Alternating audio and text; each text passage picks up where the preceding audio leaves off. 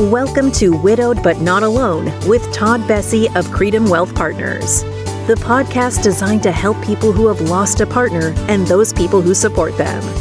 We will share stories and resources that will help support your needs, address your financial concerns, and guide you to believe in your future.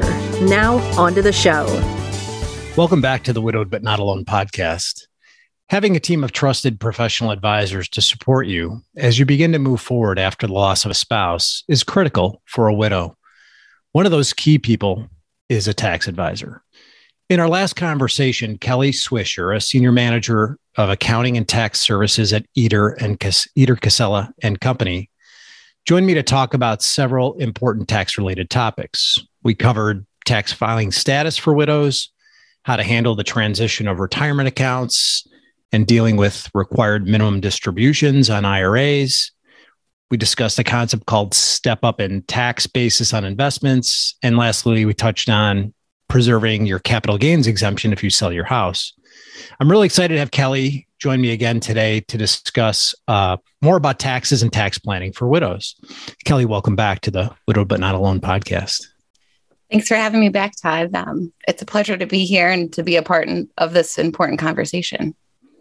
Yeah, thanks for for coming back and, joining me again. Um, you know, last time we talked about a lot of important topics, and and we just didn't have enough time to cover it all. So I figured, hey, let's get back together. We'll we'll chat a little further and cover a few more you know topics that I think are are pretty important.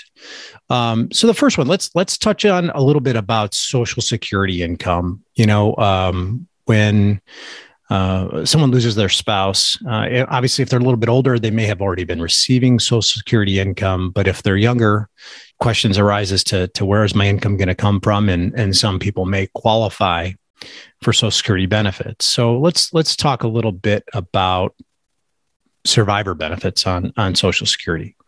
Sure.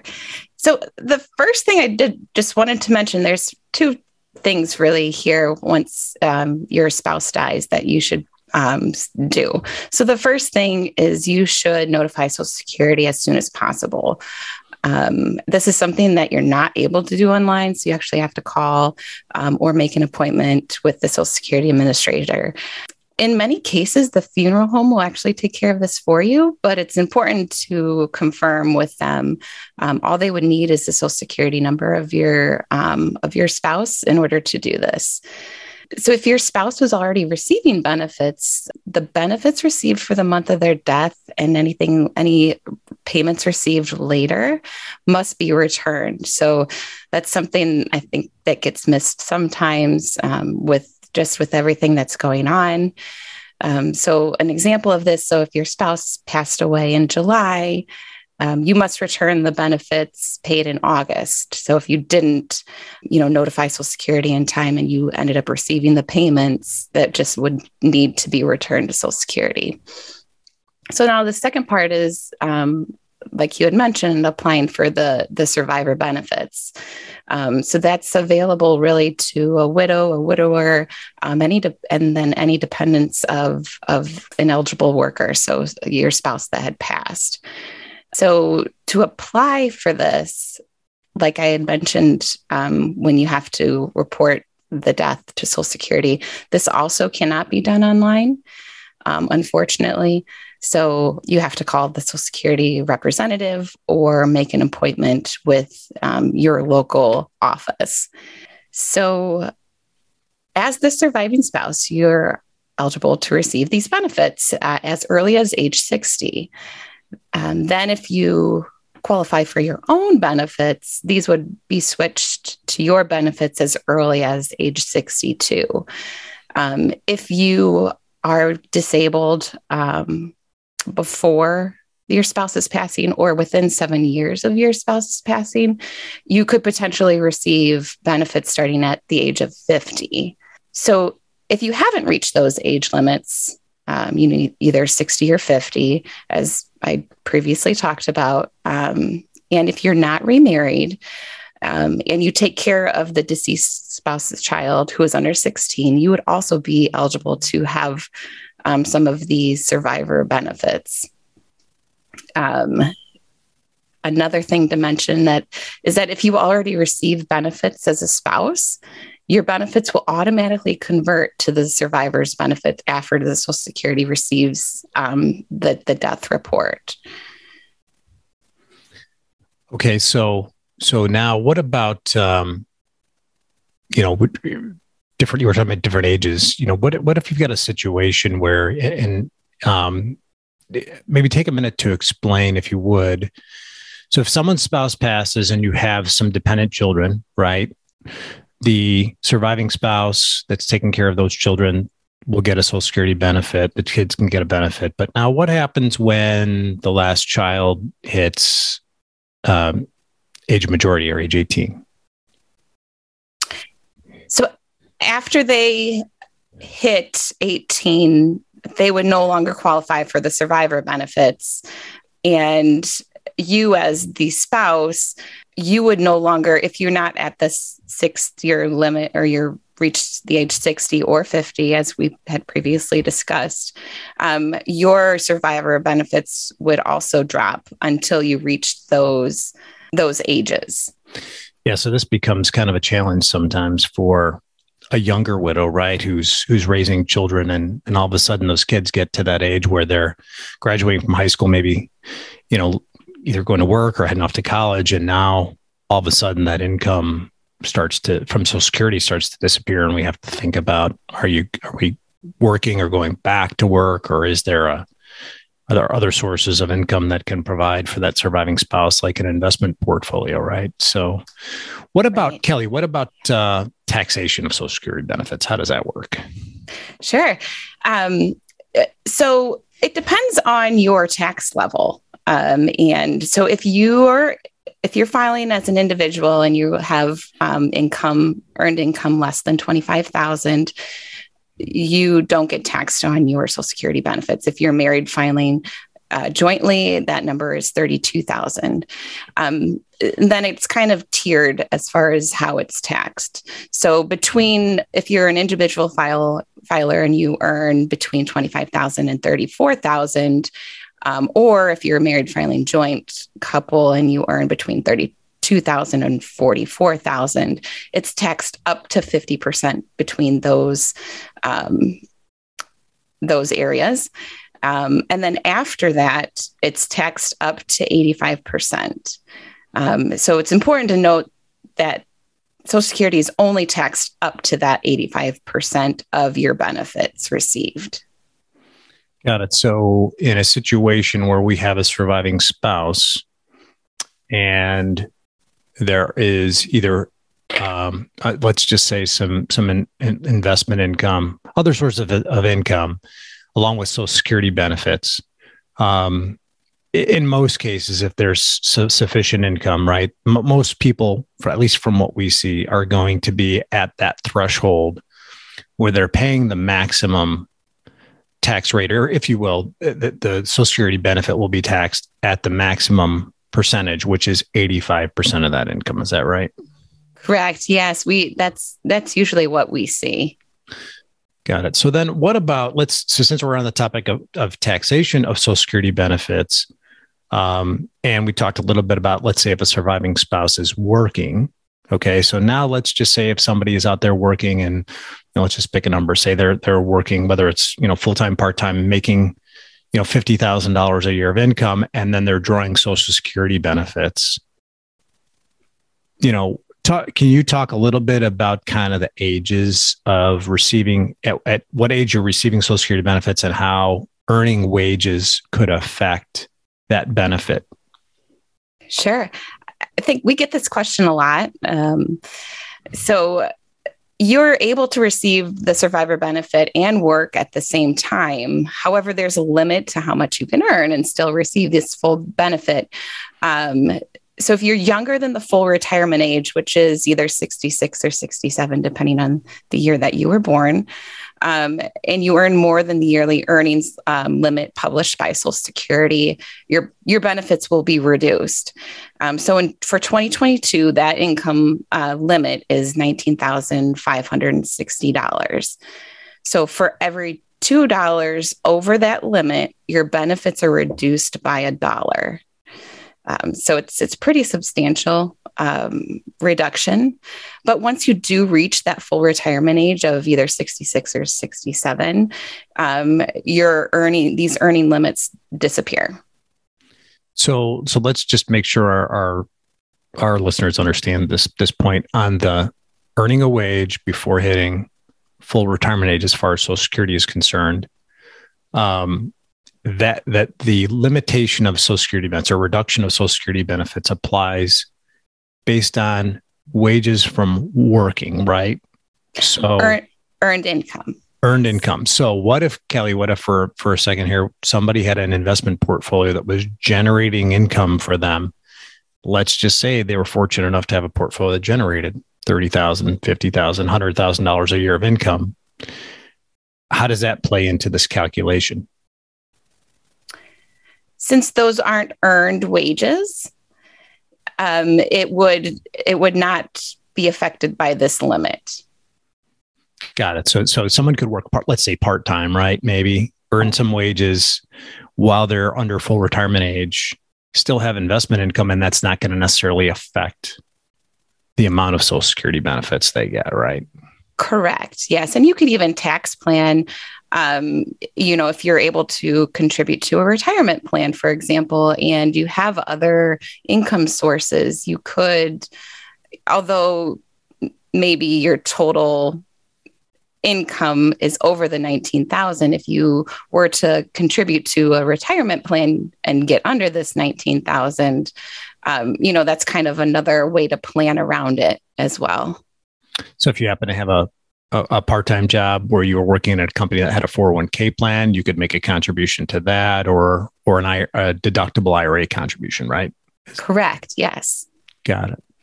Awesome. Well, okay, so let's maybe transition away from Social Security for a minute here and just talk about other types of income that we can receive, um, and how that income could be taxed. So, you know, I guess when when we work with widows, sometimes we're you know we're working with someone that's been fully engaged in in the investment process and doing taxes and they they get this stuff. But a lot of times we're working with someone that's a surviving spouse that maybe wasn't you know deeply involved in um, in those things and they don't quite understand how different types of investments are taxed. And so when we're working with clients on this, you know, there's typically two buckets of assets, right? There are assets that would be considered retirement assets, like a 401k or an IRA, you know, that um, when you pull money out of those accounts, you're going to get taxed on that income. But let's let's talk about the bucket that we consider to be the taxable investment portfolio. So these are non uh, non retirement investments. Could be individual stocks, individual bonds, mutual funds that invest in individual stocks or bonds, um, or lastly, another category uh, called annuities. So maybe we could talk a little bit, Kelly, about interest income and dividend income, and then something called capital gains. So why, why don't we start there? Will you talk a little bit about how those different things might be taxed to, you know, for a widow when they're receiving that type of income? Sure. So you mentioned interest first, so I'll start there. So typically, in, most interest is taxed at the federal tax rate um, as your earned income. So things like interest on your checking account or your savings account, if you have any CDs, the interest earned on that, um, US obligations. Um, so that gets a little bit tricky because um, when there's muni- municipal bonds, you know, they could fall into the exempt portion. US um, Treasury bonds are taxable federally, but not taxable at the state level. Um, and then interest on you know annuity contracts um, and then as i brought up there are forms of interest that are exempt from federal income tax and these would include like i had mentioned um, municipal bond interest which also could be exempt at the state level depending on what state um, issued the bond and what obviously what uh, state you're a resident of. Um, there's there's things um, called private activity bonds that could be tax exempt. Um, but again, there's there's certain situations that wouldn't always necessarily be tax exempt as well. And then one last thing is exempt interest dividends from mutual funds or other regulated companies. um, would all fall under that tax, that federally tax exempt interest um, income. The next area that you had mentioned, and I'm going to kind of group a couple of things together here, is the, the capital gains and the dividends. So so a short-term capital gains that would that would be for example if you owned a security less than a year and you sold it. So that would be considered a short-term and there was a gain on it. So that would be a short-term capital gain. Um, so short-term capital gains and ordinary dividends are both treated the same as as earned income. So those would be taxed at your current income tax bracket level.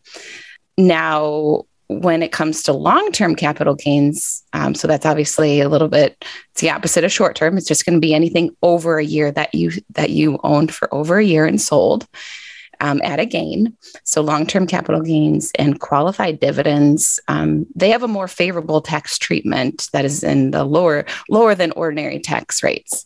So these are taxed using it's called the capital gains tax rates so those um, are anywhere from zero, 15 to 20%. Um, and those brackets all depend on your income tax level. Got it. And so, um, you know, if we look at, let's say, a client that owns individual stocks or stock based mutual funds, most, for the most part, wouldn't you say that most of the dividends they're going to receive will fall into this what's called qualified bucket, right? And and in most cases, it's taxed at a lower rate. That's okay. usually yes, I would agree. Yeah, that's right, usually the case. Right. And then, like you said, uh, sales of investments that are held for longer one year than one year. So if it's an individual stock or it's a stock mutual fund, uh, if you happen to own a bond that had a capital gain and sold it and you had owned it for longer than the year, again, you're going to get that more favorable lower tax treatment on sales of longer term assets, right? Correct. Yes, and that's you know something that you can plan, um, you know, with your investment advisor, um, in coordination with with your CPA. So one last uh, category here, I guess, to talk about as it as we we think about interest and dividends, and this is one I think that's often confuses many investors is how annuities are taxed and the the distribution of of monies from an annuity. So annuities can be owned in an IRA, okay?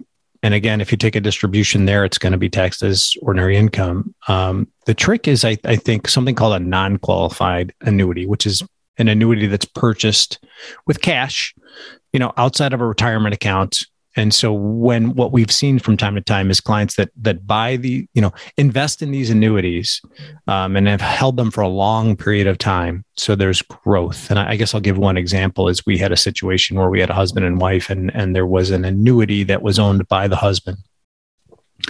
And the investment in that annuity was $150,000. And he happened to have held it for a long period of time. So at the when he passed, the value of the annuity was a million dollars. So now you've got an original investment of $150,000 and a gain of $850,000 within that annuity. So now for a surviving spouse thinking about okay, what do I do with that annuity? Do I do I do I surrender what's called surrender the annuity and take the cash and do something different? Can you talk about the tax implications on that big chunk of gain in, in a non-qualified annuity? Sure so like you had mentioned with the the non-qualified it would be purchased with post-tax funds. So that would mean that the cash that you're using to buy the annuity was already taxed to you. So you're buying it um, with, the, we call it post-tax funds. Um, so you only pay tax on the earnings portion of of that if you have we call it a, you know that basis in in the annuity. Um, so annuities are are taxed once the money is withdrawn.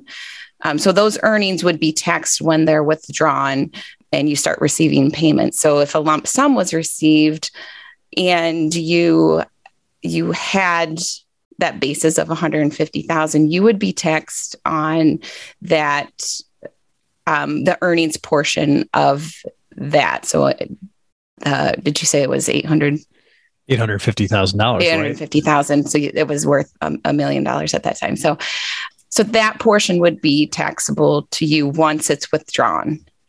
Yeah. So, so I guess thinking about this for a second, and this is where again some clients don't quite understand this is if I took that full distribution from that annuity, the gain of eight hundred fifty thousand dollars would be taxed, right? Right. And it's yes. tax it's taxed as what type of income? That's just taxed as ordinary um, income to you. So if so, if we had a situation where we had a we had a surviving spouse that had some social security income and maybe had some part-time income and and let's just say their household income is I'm just going to make up a number. Let's just say it's $60,000 a year, right? So they're in a certain tax bracket at that level. And then if they they made a decision to close out that annuity and take that distribution, now they get an $850,000 taxable distribution, right? So what happens to their tax bracket if they were to do that? they would they would jump up to to the highest tax bracket at that point, which you don't want to do, especially if your earned income is only at sixty thousand. So, um, planning it would definitely have benefited um, from that. Um, I feel like a lot of times a surviving spouse in that situation just is unaware of, like right. you said, the um, the taxability of that transaction. Yeah, and so this is where you know the the the the relationship with your financial planner and your tax advisor working together for for your benefit okay it, are hopefully going to provide you with some really good advice to not make some of these mistakes that could cause uh, a massive massive tax burden so let's touch on on one more topic today and and so that's the idea of of investment property so whether it's a someone owns a second home. So they're primary residents that they live in full time. And let's say maybe they have a vacation property or they were fortunate enough to own, um, let's say, an, an investment property, whether that's another home that they rented out or if they owned an office building or an industrial building. And now they've got this second property and they want to sell it. Okay. Because maybe they're making some decisions as time moves on, you know, uh, to to simplify their life, right? And maybe it's time to to um, sell some of these properties. Can you just briefly go over the, the taxation possibilities that would go along with selling uh, a, a property that is not your primary residence? So, if, if you own a second home, so there, I think there's two different things we can talk about here. Um, if you own a second home, never had rented it, um, and you sell it for more than you purchased it for, more that you than you had put into it, you would have um, a capital gain. So you would fall under those capital gains rates, as we mentioned before. So the zero, 15, or 20%, depending on your other income. Now, if you had rental properties, there's there's a couple different things that you have to think about and consider. First is how you report it yearly. Um, so if you receive income, obviously you have to report that income to the IRS, um, along with any expenses that you incur during the year. Um, one of those expenses it's called depreciation. So depre- all depreciation is is the allocation of the cost of the asset over its useful life, and the IRS determines useful lives of of certain assets. For example, um, a residential home would have per, for the IRS would have a useful life of 27 and a half years. So just a quick example, if you purchased a home for $137,500 over 27 and a half years, every year you would have a depreciation expense of $5,000. So that's that gets that reduces the income that you're reporting on your return. So the thing that you have to take into consideration when selling a rental is this it's called a depreciation recapture. Um, so the depreciation like I mentioned, lowers your tax liability every year you own the investment property. So it's a tax write off.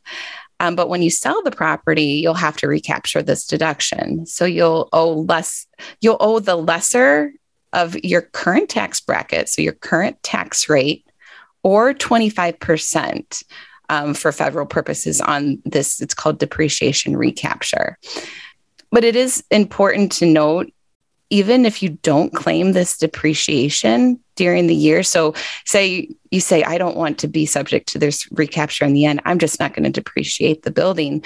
Um, the IRS says, no, you can't do that. Um, even if you don't claim this depreciation expense, you still are subject to this recapture. So, it's important to make sure that you're taking this deduction when you're eligible. Um, because once you go to sell, you will be subject to this recapture. So it's up to the 25%. And then the remaining is just taxed at that those capital gains rates as as we had mentioned.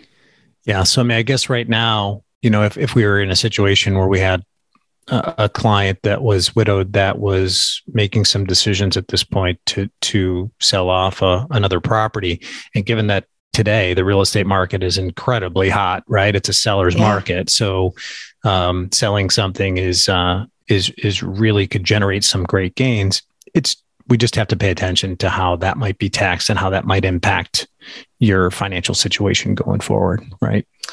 Right. And, and usually i'll you know if, if it's in that situation where they don't want the rental anyways um, you know the tax is going to be the tax just plan for the tax. And that's what we're able to help with is uh, you know if you sell in in July you know just taking a portion of those proceeds and just setting them aside until April 15th when the tax is actually going to be due on that.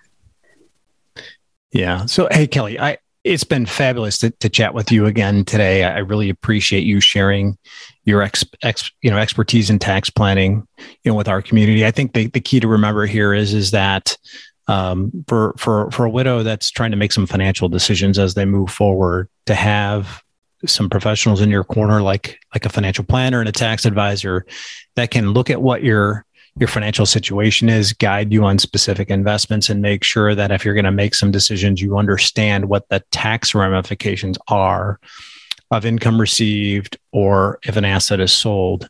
Um, just can can prevent you from getting some surprises at tax time. So Kelly, again, thanks for uh, for joining me today. And and if our listeners wanted to reach out to you, if they had any questions, what's the best way for them to get in touch with you? You can actually go to our website. Um, so it's edercasella.com. It's E D E R C A S E L L A. Dot com. And if you click under who we are and then our team, you'll be able to find all of my information there. Awesome, Kelly. Thanks again for participating. Uh, so, thank you for listening to the Widow But Not Alone podcast. I'm Todd Bessey with Creidim Wealth Partners please consider subscribing to our podcast so that you receive updates about our upcoming episodes. And please share with friends and family that might benefit from listening as well.